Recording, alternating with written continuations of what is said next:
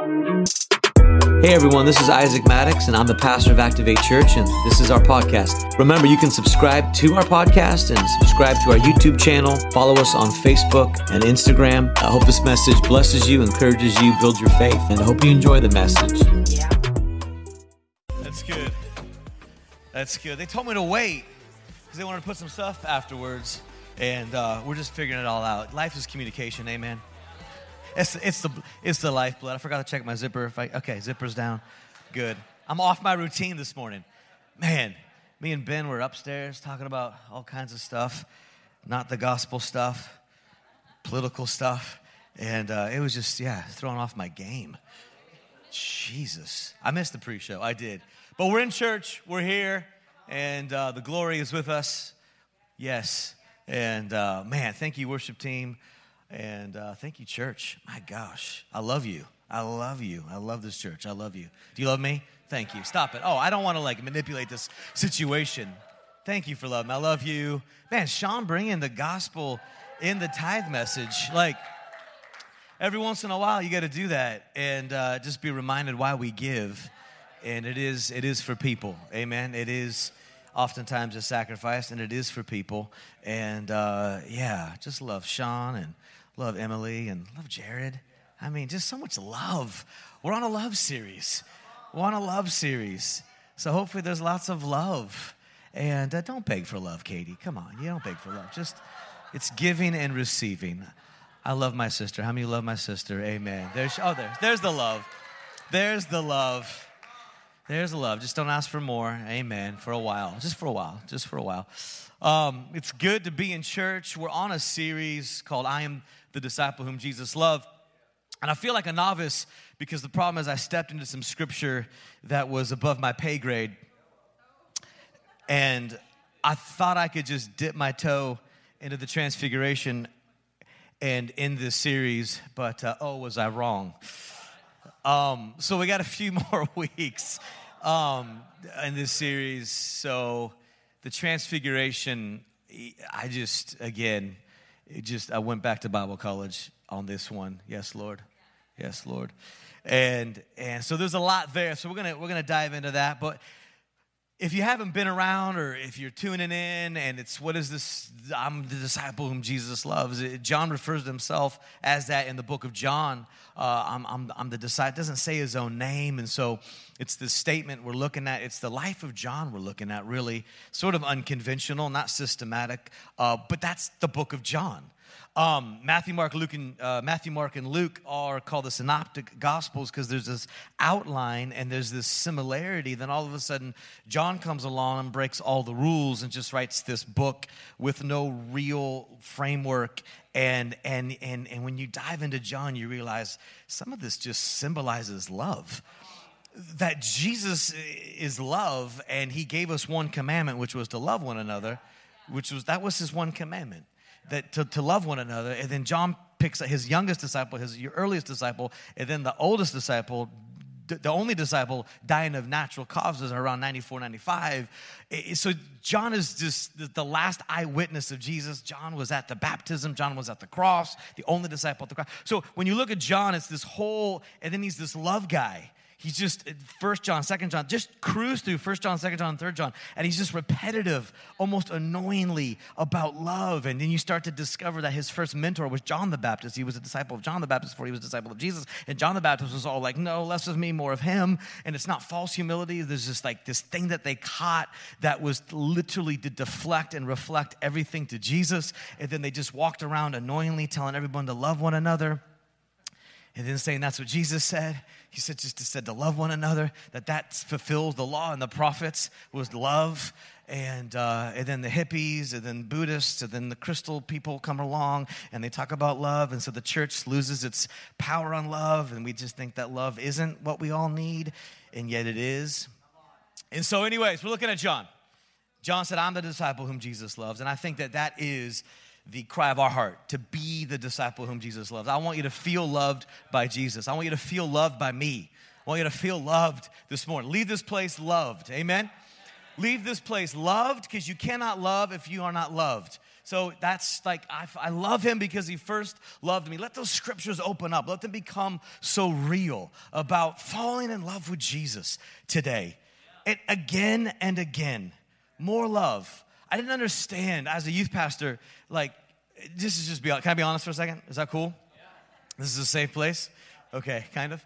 Um, and like I was a youth pastor, I was married, I didn't have kids, and and and someone would lose a kid, right? And I'd be like, well, you can have another one, right? I didn't say that, but I was thinking in my mind, like, you know, parents, would, a son or daughter would die. I shouldn't even say this, this sounds horrible, but I didn't have kids yet. And then I was like, but when someone lost a spouse, I was like, oh, that's the end of the world. But then I had kids. I shouldn't have said all that. My, my, my, my point is you're, stick to the script. This is why I just stick to my notes. Um, it, is your love, like love expands you have like one kid, and it's not like I love them more than my wife. It's different. Then you have another son, and you love them, right? And and of course, I love Trent more. No, it, you you you. It's different. And then and then if they die, like you die.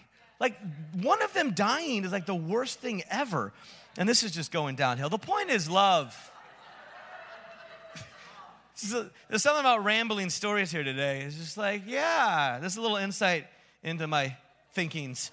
Anyways, I am the disciple whom Jesus loved. This Thursday night, come hang out with me. If you've never done membership, which is really our welcome dessert, come on out, hear the story of our church. Let me ramble a little bit through some scriptures and, and uh, join the church. Come check it out, join a team.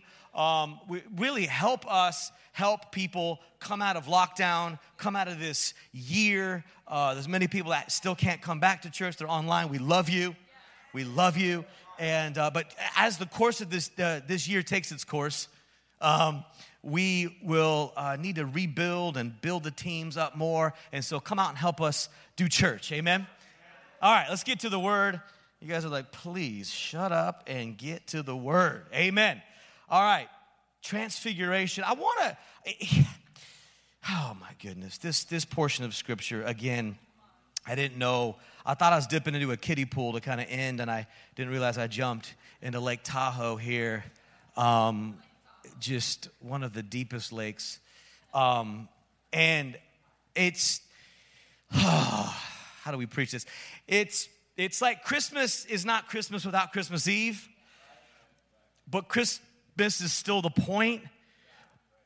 Like, food is still awesome, but without hunger, what is it? I know, I came, I came really shallow with philosophy here this morning. I, I, this is, we don't have a transfiguration without the road to the transfiguration. So, context is everything, right? And it's not that you need love in order to be loved, because love is awesome all by itself, but there seems to be this, this thing called desire, called life that God gives. And I really believe as we unlock the transfiguration, that will unlock something that will break depression and break fear and break loneliness and break something over your life. It's not that the thing that you're dealing with doesn't matter or isn't important on hitting it head on because it might be but oftentimes there's a cause and effect. And and and there's something about life when you encounter life that that it seems to uh, take care of a lot of different things. And he is the way the truth and the life. And so yeah if you're hungry today good or bad enjoy it and you're like, well, hold on, I'm, I'm hungry for a husband a wife, I'm hungry for a child, I'm hungry for healing. Yeah, yeah. There's something in that that God's gonna use to show you what to eat and how to eat and how to take it. And it's a part of the journey. And this is what's so hard to preach. It's not like he's in the sin and he's in the dysfunction, but he's not scared of it. And he he uses it. And there's it's difficult to preach mystery. And that's why i felt like i stepped into something above my pay grade because it's like there's certain parts of scripture that aren't meant to be highlighted. Enoch walked with god and then he didn't. It's like god took him. Like to preach Enoch is difficult because the Bible doesn't say a lot about Enoch. The transfiguration is not this large portion of scripture, and yet it's deep. So get behind me, Satan. we gotta we gotta we gotta talk about the road to the transfiguration. So I want to preach this morning on get behind me, Satan. Get behind me, Satan. Get behind me, Satan. And yet he's referring to Peter. Get behind me, Satan. Matthew 16, verse 13. And when Jesus came into the region of Caesarea Philippi, he asked his disciples, saying, Who do men say that I, the Son of Man, am? And they said, Well, some say John the Baptist, and some Elijah, and others Jeremiah, and one of the prophets. He said to them, But who do you say that I am? And Simon Peter said, You are the Christ. You are the Christ. And Jesus said, Blessed are you. Blessed are you, Simon. For flesh and blood has not revealed this to you, or flesh and blood has not revealed this to you, but, but my Father who is in heaven. And I say to you that you're Peter. This is awesome. So he changes his name from Simon to Peter. Peter, and on this rock I will build my church. This is all about church. And the gates of, of hell will not prevail against it. This is why we're church people. This is why we're church people. Because Jesus told us this is what he's building. This is what I'm about. I'm, I'm building a group of people, not a political organization, not, not some get along club, uh, but it's my church. And, and I'm going to give you the keys of the kingdom of heaven. The keys were not just given to Peter, they were given to the church. So you have keys. You have some keys. Amen? You can dangle your keys if you've got them. All right, we'll get, we'll, there we go. Thank you. Thank you. Thank you. There, there we go. There's some keys. Thanks, Mom. We got some keys. I'm going to give you the keys of the kingdom of heaven. Whatever you bind on earth will be bound in heaven, and whatever you loose on earth will be loosed in heaven. And then he commanded his disciples that they should tell no one that he was the Christ. From that time, Jesus began to show to his disciples that he must go to Jerusalem and suffer many things from the elders and the chief priests and scribes and be killed. I want you to think about this story not just a biblical story, but a story about a, a group of, of men that loved each other. Okay? This is this is this is real. This really happened. And these dudes, they have love for each other. Okay? And so and so Jesus is telling me he's gonna die and be raised the third day. And so Peter takes him aside and begins to rebuke him and saying, Far be it from you, Lord, this shall happen to you. This shall not happen to you. But he turns to Peter and says, Get behind me, Satan. Get behind me, Satan. For you are an offense to me. You are not mindful of the things of God, but the things of men. Then Jesus says to his disciples, after he tells them he has to die, he basically says, And you have to die. If anyone desires to come after me, let him deny himself and take up his cross and follow me. For whoever desires to save his life will lose it. Whoever loses his life for my sake will find it. For what profit is it a man that he gains the whole world and loses his own soul? Or what will a man give in exchange for his soul? For the Son of Man will come in the glory of his Father with his angels, and then he will reward each according to his works. Assuredly, I say to you, there are some standing here who shall not taste death till they see the Son of Man coming in his kingdom. And I believe he refers to the transfiguration at that moment. In chapter 17, it says, Now after six days. So we have, we have this moment, this cataclysmic family feud. Six days then the transfiguration. This is why it's so difficult because so much is going on. All right, you ready? I'll preach this this morning. Get behind me, Satan. You ready? Are you ready? Are you ready? All right, all right, all right. Let's pray. Lord, we thank you for church. God, we thank you for this morning. We thank you for your word. Let us see Jesus today. Like that song, The Transfiguration says, let us see you. Let us behold you. God, we want to see you. We want to see you. We want to see you. We want to see you. Lord, the very reason for life, you are the way, the truth, and the life. Wherever we are at today in our needs, we just pause them for a moment, Lord, to just look at you and just receive from you. Fill this place with your spirit. Give us your word. Let everyone just experience and receive your love. God, this morning, let us be built up and encouraged today. Never the same again. In Jesus' name, amen. Amen. Amen. So, Carrie and I were going to Australia. I think it's like 2011. And it was a big deal. We're taking our two little kids, Juju and T Boy, to Australia. And we'd sold everything. We kept our house. We were to rent it out. And I had to, I had to get the house ready for a renter. Everything was cool, except I had a gopher. Now, this, now actually, I don't even think it was a gopher. Now, forgive me if you're in pest control. I'm about to butcher probably a lot of animals here, and but I was told it was not a mole or a gopher, but a vole. A vole. Now, what a vole does, again, forgive me. This is this is you know, I'm gonna let the layman's terms here. The vole doesn't just like pop up and destroy your lawn with a big mound of dirt. It like comes up to the surface of the grass and tunnels on top so it leaves you all these like lines plus a mound. And they come from the ground, so they're from hell. Amen. I hate go. One is tearing up my lawn right now. Oh my goodness. They are not in heaven. Amen. Gophers, voles. Oh. So this thing is tearing up my lawn before, and I'm trying to get my house ready to rent out, and I got this new little pretty lawn in the back, and it's just shredding it. And I'm genuinely praying about this, going, God, why would you let this happen? Like, I'm selling everything to go preach the gospel in Australia, and you're gonna let this little satanic vole from hell come up and destroy your servant's lawn? I'm like, calm. And everything else, I'm serious. This true story. Everything else is coming together. And and yet, and I think we even had a renter at this point that had come and seen the beautiful lawn and was like, oh, it's so beautiful and now it's not beautiful, right? So I'm like, we might lose this renter, and this this is bad. And I'm genuinely praying.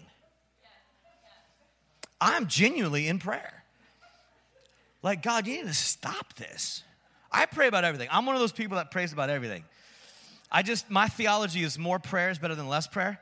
So people are like, why do you pray for parking spots? Because like 23% of the time it works. right? If you never pray for one, there you go. No answers. Anyways, I, I, I, guess I pray about everything. And so I'm like, God, kill the voles, kill the moles by any other name, whatever it is, just kill it, you know? So I'm out I kid you not. I had a screwdriver in my pocket because I think I had just been tightening down a door handle. And I'm praying, and I look out and I see the ground moving. I felt like a warrior. Something came on me, fresh anointing to kill. Now, I was on my stairs, and I, I, am not the smartest person, but I figured if I just run over there, it would hear me. It's in the ground. I've seen Tremors, the movie, amen. So you got to go. So I kid you not. I wish I had a movie of this. I have, I pull out my screwdriver. I don't have a knife anywhere near me. My Rambo knife is in my closet. But I'm like,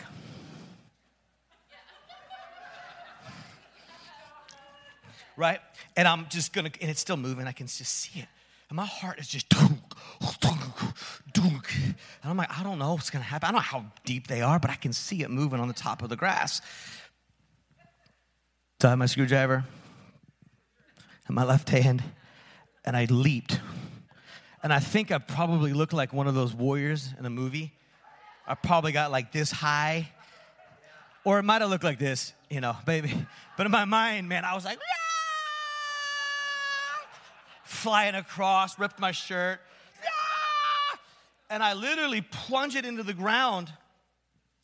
And I don't know if I got it or not. But man, I tell you, I can't, I don't even know. I mean, I just had like this, this adrenaline rush and this rage. And I slowly pulled it up out of the grass and I got it. I, I killed it. I killed it. He gave me the strength. I pulled up and I'm like, I still can't believe it. Little claws and little, little, little mouth, little satanic mouth. And I, just, I couldn't believe it. I'm like, babe, you know, I killed, I killed a gopher. I still can't believe I killed a vole, gopher, mole. To even tell the story, I'm like, that's pretty awesome. Um, so I kill it, and I felt like God gave me the victory, right? I made a little altar. I put it on the altar and burned it. No, I'm just kidding. I like I felt I felt victory. I felt, yeah, it's my God. I serve the living God. And the next day, there was all kinds of continued activity by other gophers and voles. And I genuinely was personally offended by God. And there's, there's something, there's something about life that I guess intrigues me about God and how he chooses to interact with us. And like the moment I'm like, why would you let that happen? And then why, when I'm feeling really good about you giving victory, God, the next day would it didn't matter. If I look at my life, and I know sometimes we go, well, we don't need to ask why, we don't need to figure out God, but but but there, there's a category where I'm just like, like, but but really the why, what what what what was that? Like like when, when you're looking at how God's working, sometimes it is hindsight 2020. Sometimes it is you look back and you and you go, oh, okay. And sometimes I'm still just like, no, I have no idea why God. Like, why would God allow a storm and the disciples on it and Jesus in the boat sleep? And he's like, hey, don't worry about it, you know, oh, you have little faith. And but still, when the storm is personal and there's things going on, and you don't have hindsight 2020, and you're and you're like, man, what is God doing? Like, what is he? Because when you don't see hindsight 2020, and, and you're like, I don't see you working, God. Like maybe you are, you're putting all things together for the good. I get it. Okay, fine. But but but I, in these moments that I can't figure out what God is working, or it seems to be that God is working silently. If you've been in a long season where it seems like God is silent, I, I, I, think the, the, the greatest takeaway is that I don't even know if God, not that He plays with us, and not that he moves without purpose because he always has a purpose. He, he doesn't play with us. He doesn't, he doesn't play games with us. He always has a purpose. But I am convinced there are some things that God is just for him to know, or at least this side of heaven. He's not even asking us to have hindsight. Like your faith should not be in hindsight 2020. Your, your faith should not be in that you're going to get it one day. You might get it one day. You probably will get it one day, but you might never get some of the things that you've gone through. But what you do need to understand is that when you don't understand what God's working at or what God's working through or what He's working out together, is that He is always working in you. He is always working in you. I mean, I, I sometimes think that God's just playing with me, even though I know that maybe God doesn't do that, but He's just doing the gophers. He allows my car to be broke down or He allows things to be contradictory just to, just to, just to give him an opportunity to work in me, to test my attitude, to test my faith. I'm convinced that I'll never understand everything, but I, I, I do know that God is working in me. He is working in you. Whether you understand why the car broke down or, or why you didn't get the money or why the school didn't accept you or why you lost the job, there might be, God does not promise that you will understand everything that you go through. But what you can understand is that God is working in you. You are His workmanship. He is working in faith. He is working in attitude. He is working in focus. He is working in you. Someone said, Amen whether you understand it or not, whether I believe that God allowed me to kill the gopher or the next gophers were the devil, whatever it might be, all I know is that God is 100% committed to doing something in my life. That I am the pro- I am the love of his life. That he is committed to working something out in my life. That no matter what you're at today, what is God working out in your life? Because he's working something in you and it's good. He's working some sort of something in your life. And that's where our faith should be is that God's working in me. God's working on me. God is committed to me more than anything else. Now, of course, He's good, so He always wants to bless you. He always wants to take you somewhere. But life, it's not just that it doesn't turn out the way we thought, it just does not take the course I thought or prefer usually most of the time ever. And so then I've got to switch from playing CIA director with, oh, so that's the devil, that's God, that's my past. And God's just like, just take it all together and I'm just gonna work it out in your life. I'm, I'm just, just, just have faith that God is working greater faith in your life today. That God is working greater strategy, He's working greater focus, He's working greater attitude, He's working greater heart, He's working in your life. It's easy to preach, difficult to live. These guys are experiencing one of the hardest things they probably have ever experienced in this moment. Gopher story times a million. like, what's happening? What's going on? This is the big family fight. This is the big family feud. It's heavy. It's dark. It's it I think this moment feels like failure. It feels like falling. It feels like just it's be it's it's I guess it's a little bit of why? It's a little bit of what? It's a little bit of it's over. See, what we don't understand is that Jesus introduced death to the situation. And whenever death is introduced into the situation, it changes everything. Death is the heaviest. See, sin brought in death. So, so death is really the enemy. It, it, it's really the thing that Jesus defeated. Of course, sin is defeated, and sin and death. And the hardest thing that we can ever go through is when we lose someone or the death of anything, really. And so when death is introduced, it sort of changes everything. So we kind of look past the fact, we look at this theologically. We don't look at this like it was a real story, it really happened. That when Jesus tells his best friends that he has to die, it, it's equivalent to someone telling you, I'm gonna die. I got four months to live, but I'll see you in heaven. And the reason that equates is because heaven is abstract. Heaven is a different dimension. Heaven is something I can't relate to. Well, resurrection was not something they could relate to, it was a different dimension. And so when Jesus says, I'm gonna die, that's about what it meant. Hey, guys, you know, I'm gonna die. I'm gonna die in a couple of months, but don't worry, I'll see you in heaven. All right? Come on, let's be happy here. That you wouldn't be happy because you can't relate to that. You can't connect. To, It's, it's, if, of course, I believe in heaven. Of, of course. But, but I can't understand it. I can't connect to it. And so when Jesus says, I'm to die, I'm to die, and I'm to raise in the third day. They just heard that their rabbi, that their Lord, that their Savior, that their friend is gonna die. That means it's over. As far as they understand it, as far as they can connect to it, it's over. This is it. And then Jesus says, and I want you to die. I want you to pick up your Roman crucifixion torture tool and follow me to death. Mean, these guys are just like, what is happening? This, it's over? You just changed Simon's name to Peter. You just birthed the church. You gave us these keys, and now you're gonna die. It's heavy. I, I think it's also equivalent to a divorce in the sense that a kid blames themselves. Yeah, if I could have been a better kid, maybe my parents wouldn't get divorced. So these disciples are they're caught in this moment of death. They're like, man, maybe if we wouldn't have had, you know, such a bad attitude, if we would have had more faith, then maybe my parents, if I would have been a better kid, maybe Jesus wouldn't have to die. And so they're feeling this, this heavy failure. What's going on? Now, we view this, see, through 2,000 years of church history. This moment is happening to them right now.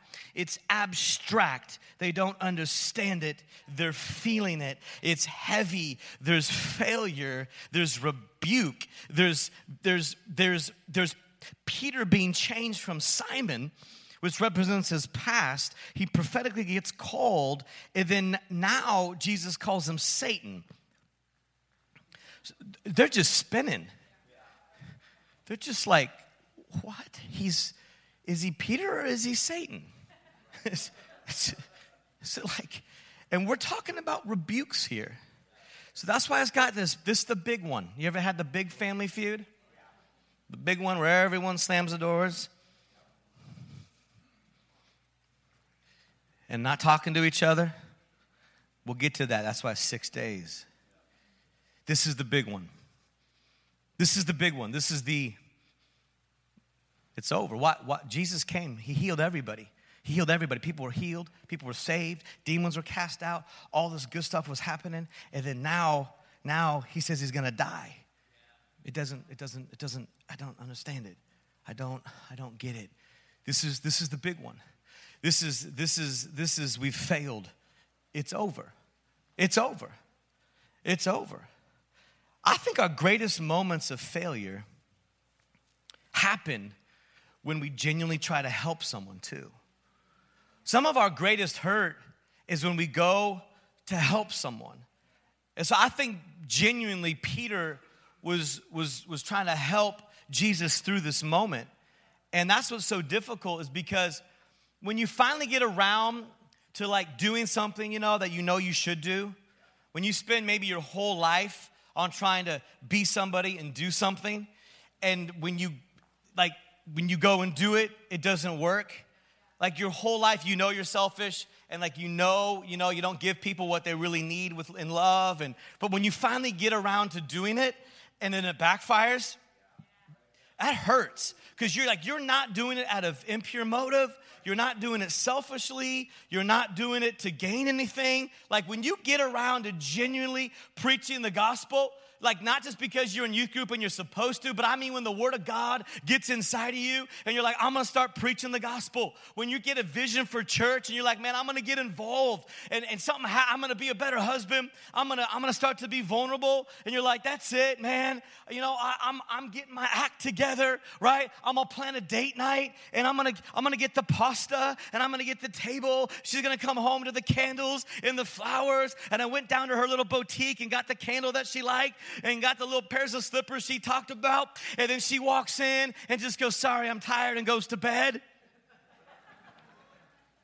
This is what I'm talking about when you finally like go after what you're called to do and it backfires and it, it doesn't work.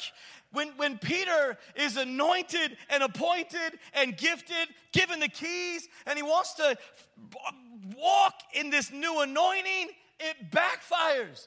This is the type of hurt that's so confusing in life because when you finally get going and doing and being who you who you know God's called you to do and it doesn't seem to work.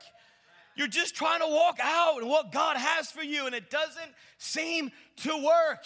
You got all the faith in the world, but it's not working. The faith is not working. It's not working. That it's at that moment that you can hit the darkest part of your life. This is this is setting up the trend. Peter, this is it. I mean, he hit rock bottom. I mean, he's out there using what God has given to him, and it's not working. It's not working. There is nothing like knowing that you are doing the right thing and it's not working. Everybody you preach to says, shut up. Every person you invite to church doesn't come. Every person you pray for gets sicker. you start giving and you start becoming generous, and it, it's worse. It's worse. This is Peter. He's trying to help Jesus. He's just trying to help him. I just want to help. We have this identity crisis. We have this identity crisis. I'm Peter, I'm Simon, and I'm a little bit of Satan. I have this identity crisis. See, we don't like complicated. I, I don't enjoy complicated. I, I, I like my Noahs to build arks but not get drunk. I, I don't like my I don't like my Noah. I like him holy. I like him righteous. I don't like him getting drunk and something weird happening with his family. I don't like complicated. I don't like my Abrahams sleeping with Hagars and having Ishmaels. No, I like my Abrahams. I like my men of faith to be focused. I like my men of faith to be uncomplicated, to be unwavered.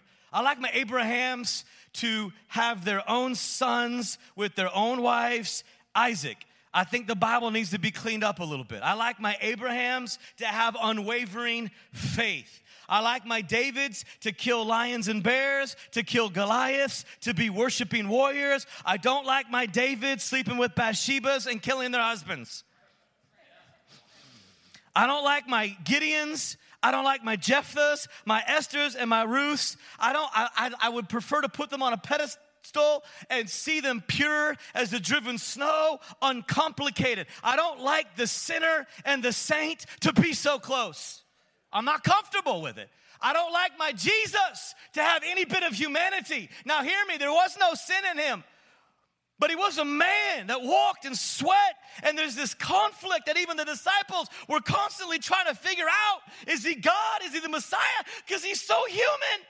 We don't like our, our humanity and our divinity all complicated up in each other's businesses. I, I like my sinner about three years past there, and I like my saint right here. I like my sinner in the basement. Every once in a while, I'll talk to you about him, just praying for him. But I want to show you my saint. I don't like my sinner and my saint so close together but we're complicated. I mean, look at this. Even Jesus, he goes, but he turns to Peter.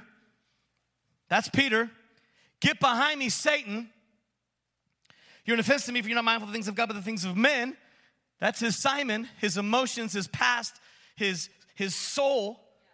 I don't like that I'm a Peter, I'm a Simon, and I'm Satan. I don't like it. I don't like it. I like about nine months between me and every sin. And I like to tell you about it. Yeah, it's been five years since I've done that. Good job, man. Now, that is a good job, but hear me. This is complicated and we don't like it. I like being generous. I don't like admitting with some things I'm stingy. I want to project something of faith. So, the fact that this is even in the Bible is difficult. The Bible is full of messed up people preaching an unmessed up message about Jesus Christ. It's, it's, it's complicated. And so Peter's having an identity crisis. I called you, Peter. I, I called you out of being Simon, and I called you as Peter while I knew there was a little devil in you. And I knew that, that, that you would deny me three times. And I knew that you wouldn't be there for me in the garden. And I knew that you wouldn't be there at the cross. And I, and I knew that you would deny me in front of a little girl by a fire, big, bold Peter.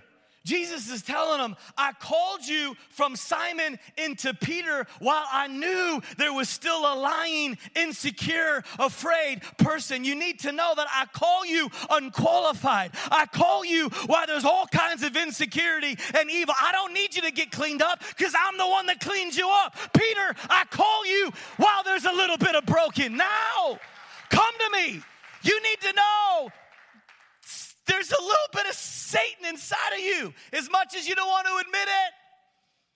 As much as you don't want to admit it, there's a complication with your faith. Your faith and your fear, if you admit it, they're right there. That's what plagues you. And this is the work of grace because the enemy will come and say, See, you're not a person of faith. And Jesus says, Peter, get behind me, Satan.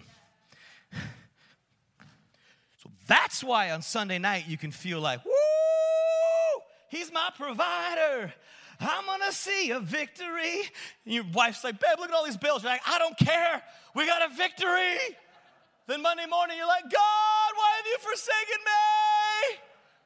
I kill a gopher. My, my God is my provider. The battle is the Lord's. The next day, there's eight new gophers. Lord, why? And God calls me in my crazy, with my Simon, and with my Peter, and with my little Satan inside. Now, the good thing about God is He's saying, What I'm calling you to is what matters most. I'm calling you Peter. That ought to give you encouragement today. That as crazy as you might be, there's not that big of a difference between the sinners and the saints, and I don't like that. I, I thrive on feeling better than people especially if I visit prisons or if I go down to the homeless and I give them food. And, and of course, I'm compassionate and of course, I want to help them. But man, when, the, when God begins to move in my life and begins to show me, son, there's not that much difference between you and the murderer on death row because anything that you have is something that was given to you. Peter, Peter, Satan, there should have been like three years between Jesus calling him Peter and Satan. But I think it's to show us not that much difference. in regards to you. And what you need to know is it's not the Peter in you that's going to save this, you from the Satan in you. Yeah, see, that's what we do. I'm going to get all Petery and rocky, and I'm going to defeat this evil and the insecurity in me. Don't worry, God, I got it. My faith is growing. And Jesus is like, No, Satan.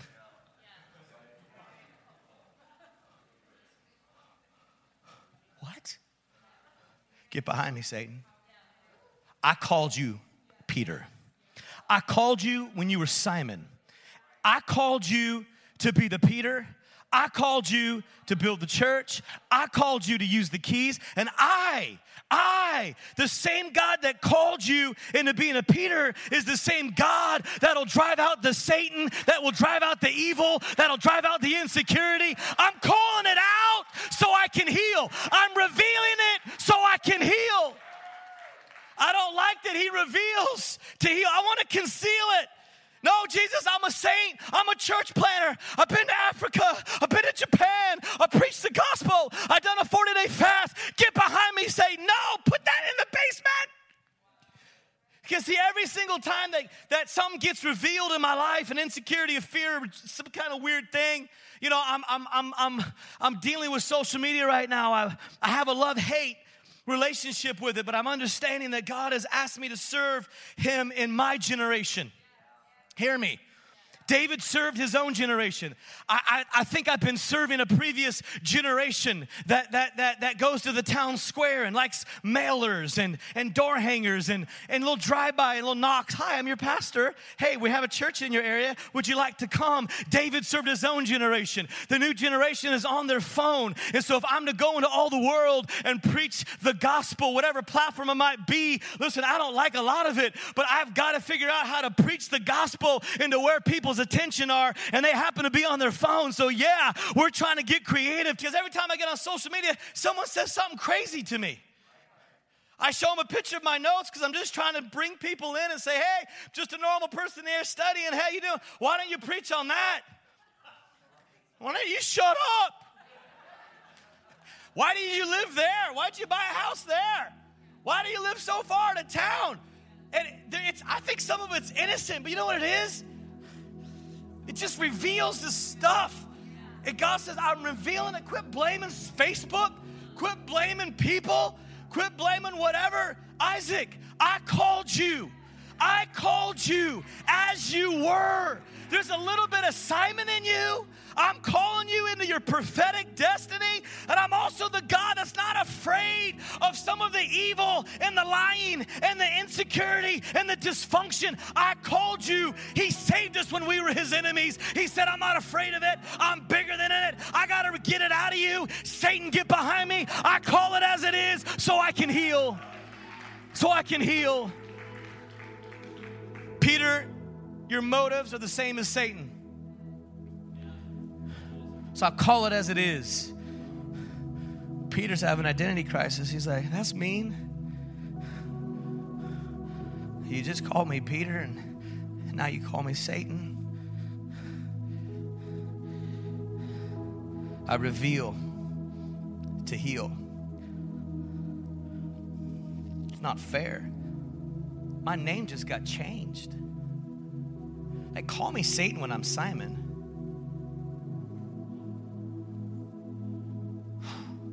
call me Satan when I'm I know I suck. But the first moment of hope, the first moment of faith, but Jesus goes, No, I need to show you the Satan in you because you'll start to rely on your own strength and think it's of you. It's not going to be the Peter in you that saves the Satan in you. It's going to be me, me, me. Get behind me. Get behind me, Peter. Because what happens is you're going to walk around and you're going to judge people. You're going to judge people because you're better than them now. You're no longer Simon, you're Peter. So you're going to help people understand how you did it. Well, what I did to become Peter. Peter, your first act as pastor was to rebuke me. I set you in I pray over you, I prophesy over you. I give you the gift. I give you the keys. I give you ministry. I give you anointing. I give you appointing. And your first act as Pastor Peter is to rebuke somebody. your first act is one of judgment. And we judge and rebuke people with words or actions. Body language can speak loud. All you people justifying yourself by not saying words. But someone's saying something crazy at Thanksgiving dinner, you're like, mmm, okay. okay. I don't know. Let's let's eat some pie. See, you just rebuke them because you don't understand them. Now, maybe they are mean and crazy. I know I've judged people. I thought I was a Peter, but I'm talking like Satan.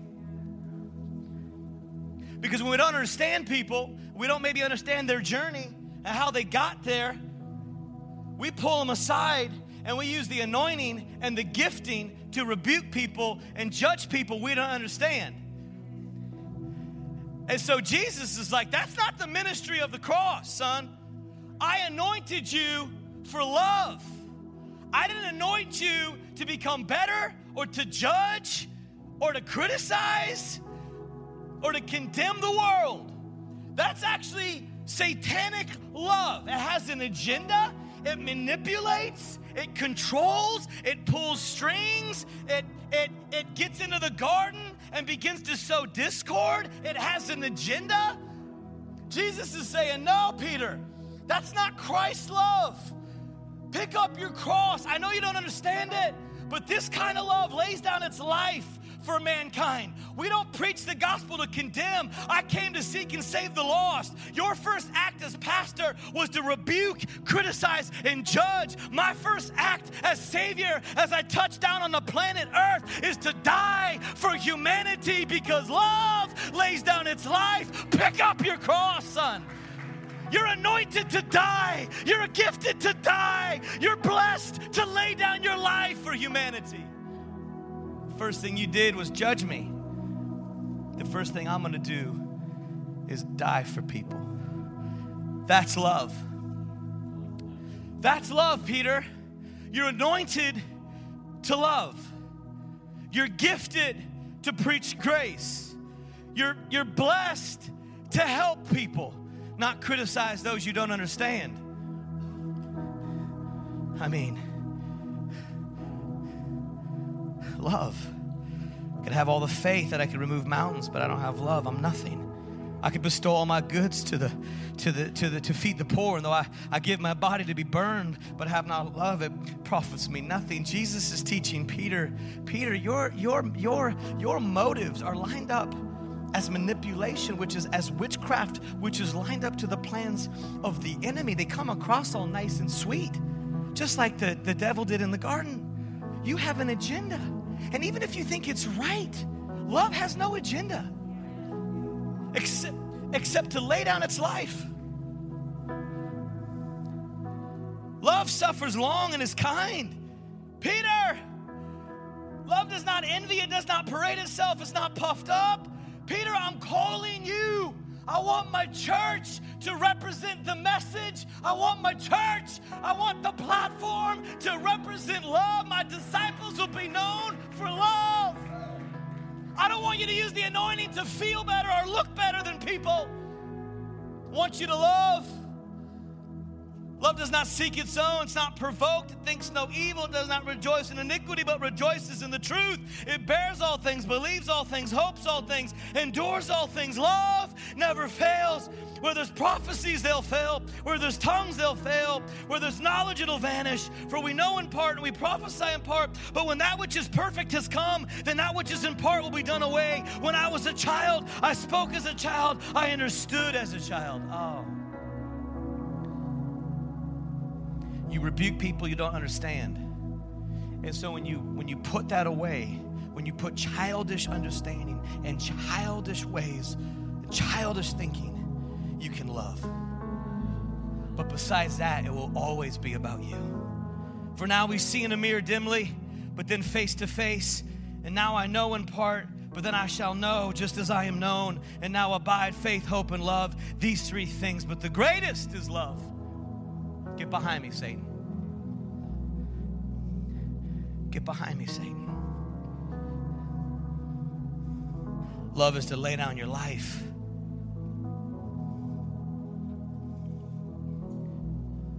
Love is to lay down your life. Peter, how come you didn't ask me a question? It's what you do in the void of understanding that determines your motive of is this love or is it Satan? is it agenda driven? Is it manipulation or is it love? Is it control or is it love? Is it pride or is it love? Is it selfishness or is it love? And so Jesus says, Peter, get behind me, Satan. Peter, maybe when you don't understand, you could ask me a question. You could, you could, you could, you could, you could see what I'm doing here. You can see what's going on. You might not understand it, but I don't need you to step into the void and the mystery and presume and assume and take over. Get behind me. That is not of the kingdom. That is not of the kingdom. Because maybe Jesus would say, Peter, Peter, your, your agenda is lined up with the agenda of Satan. And if you would have if you would have asked me, if you would have if you would have asked me, maybe I would have told you that I'm not just rebuking you because you're lined up with Satan. I'm also because because because there's because maybe Jesus was actually rebuking Satan also. They just happen to be lined up. Because Jesus, he's not here to play. But he remembers when Satan tempted him in the wilderness to try to get him off course, to try to get him out of the plan. Maybe Jesus is sitting there going, Get behind me, Satan. He is in his own mission, his own purpose, his own walk. And anything that comes into conflict with the very purpose is get behind me. Get behind me for you and also Satan. Get behind me because the devil did not want Jesus to go to the cross and rise from the dead. And so he got him in the wilderness after the baptism. Holy Spirit takes him into the wilderness, and the enemy is there and says, Hey, if you're the Son of God, why don't you turn these stones to bread? Hey, if you're the Son of God, why don't you throw yourself off of this cliff and the angels will get you. He's tempting them. He's tempting them. He's trying to throw them off, trying to throw them off course. Hey, why, if you're the Son of God, hey, why don't you worship me? And, and Jesus says, It is written. It is written, man shall not live by bread alone, but by every word that comes out of the mouth of God. You shall only worship the Lord your God and serve him only. It is written. It is written. It is written, Satan, get behind me. If anything that would come against me that takes me off of the course, it is not of the kingdom of God, it is the kingdom of darkness. And maybe just Jesus was literally at that moment saying, Get behind me, Satan. I will not be deterred from the mission and the purpose of salvation. And maybe Jesus was showing his disciples that anything that takes you off of the course and the purpose for your life is of the enemy. And maybe Jesus was saying, You got to sometimes, like James said, stand, stand on the word, submit to God, and resist the devil. Every once in a while, you got to say, Get behind me, Satan. You are not mindful of the things of God, but the things of men. And oftentimes, the things of men are in line with the enemy. And you got to say, Get behind me. Every lie, every insecurity, every fear, get behind me. Every spirit of death, every infirmity, every fear, every depression. Get behind me, Satan. I've got a purpose and a mission. I'm going to the cross. I was created and anointed and appointed to serve God. My life is in God's hands. The hairs of my head are counted. His hands upon me. I will live and not die. Get behind me, Satan. Every nightmare, every fear, every depression, every every every worry, every anxiety, get behind me. Get behind me. Get behind me. Get behind me. Every thought of divorce, every loss, every death, every demon, every fear, get behind me. Get behind me. Maybe he was showing the disciples Maybe he was showing the disciples, you gotta be, you, you gotta remember the word of God over your life. You gotta remember the purpose. You gotta remember the call. I don't need you to manipulate. I don't need you to get in the way. Just get behind me. And I want every lie to get behind me. I want everything that keeps me off mission to get behind me. I want every insecurity that tells me. I want every fear. I want to take every thought captive, every manipulative gossip, every every weird worry, every anxiety in my life is in the hands of God. Get behind me. Every loss, every guilt, every shame, get behind me. Get behind me. I'm going. I'm going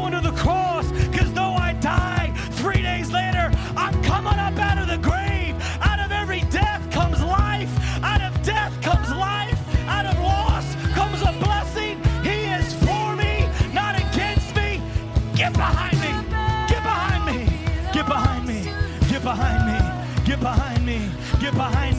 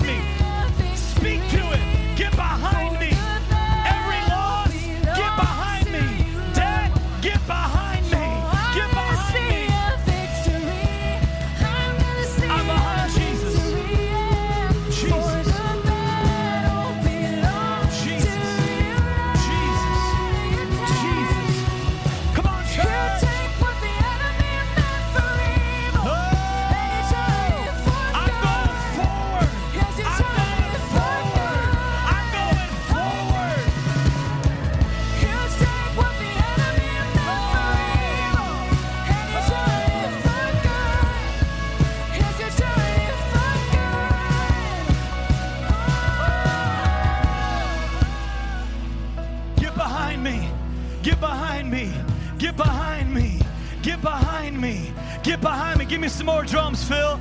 Get behind me. Get behind me. Get behind me.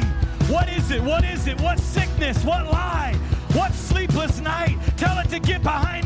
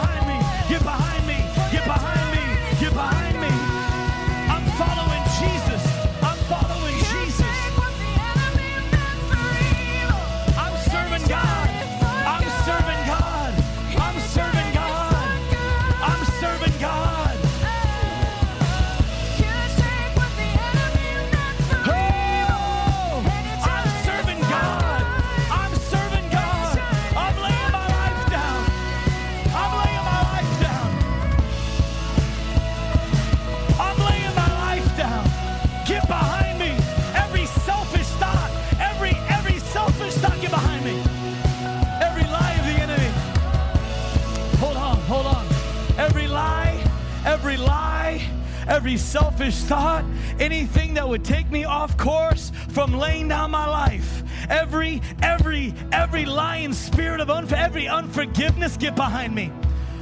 Every offense, get behind me. Every offense, every unfor- it's just gonna keep me from my mission.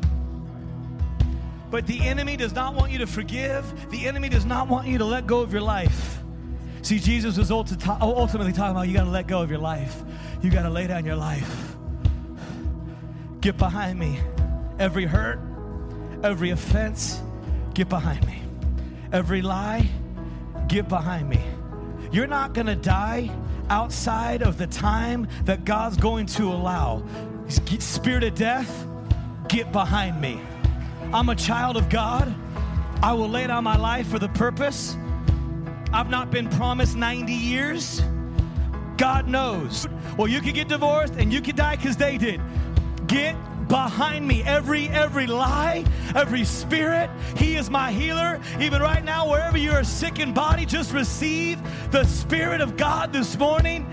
We just ask for healing to come into this place. We ask the Holy Spirit to begin to move and to begin to heal every, every, every, every spirit of infirmity. Get behind us in Jesus' name. We're behind Jesus. I'm behind him. I'm behind his word. I'm behind grace. Get behind me. Every debt, every offense, every worry. If you don't sleep at night, get behind me. Whatever it is, get behind me. You're forgiven. Every guilt, every shame.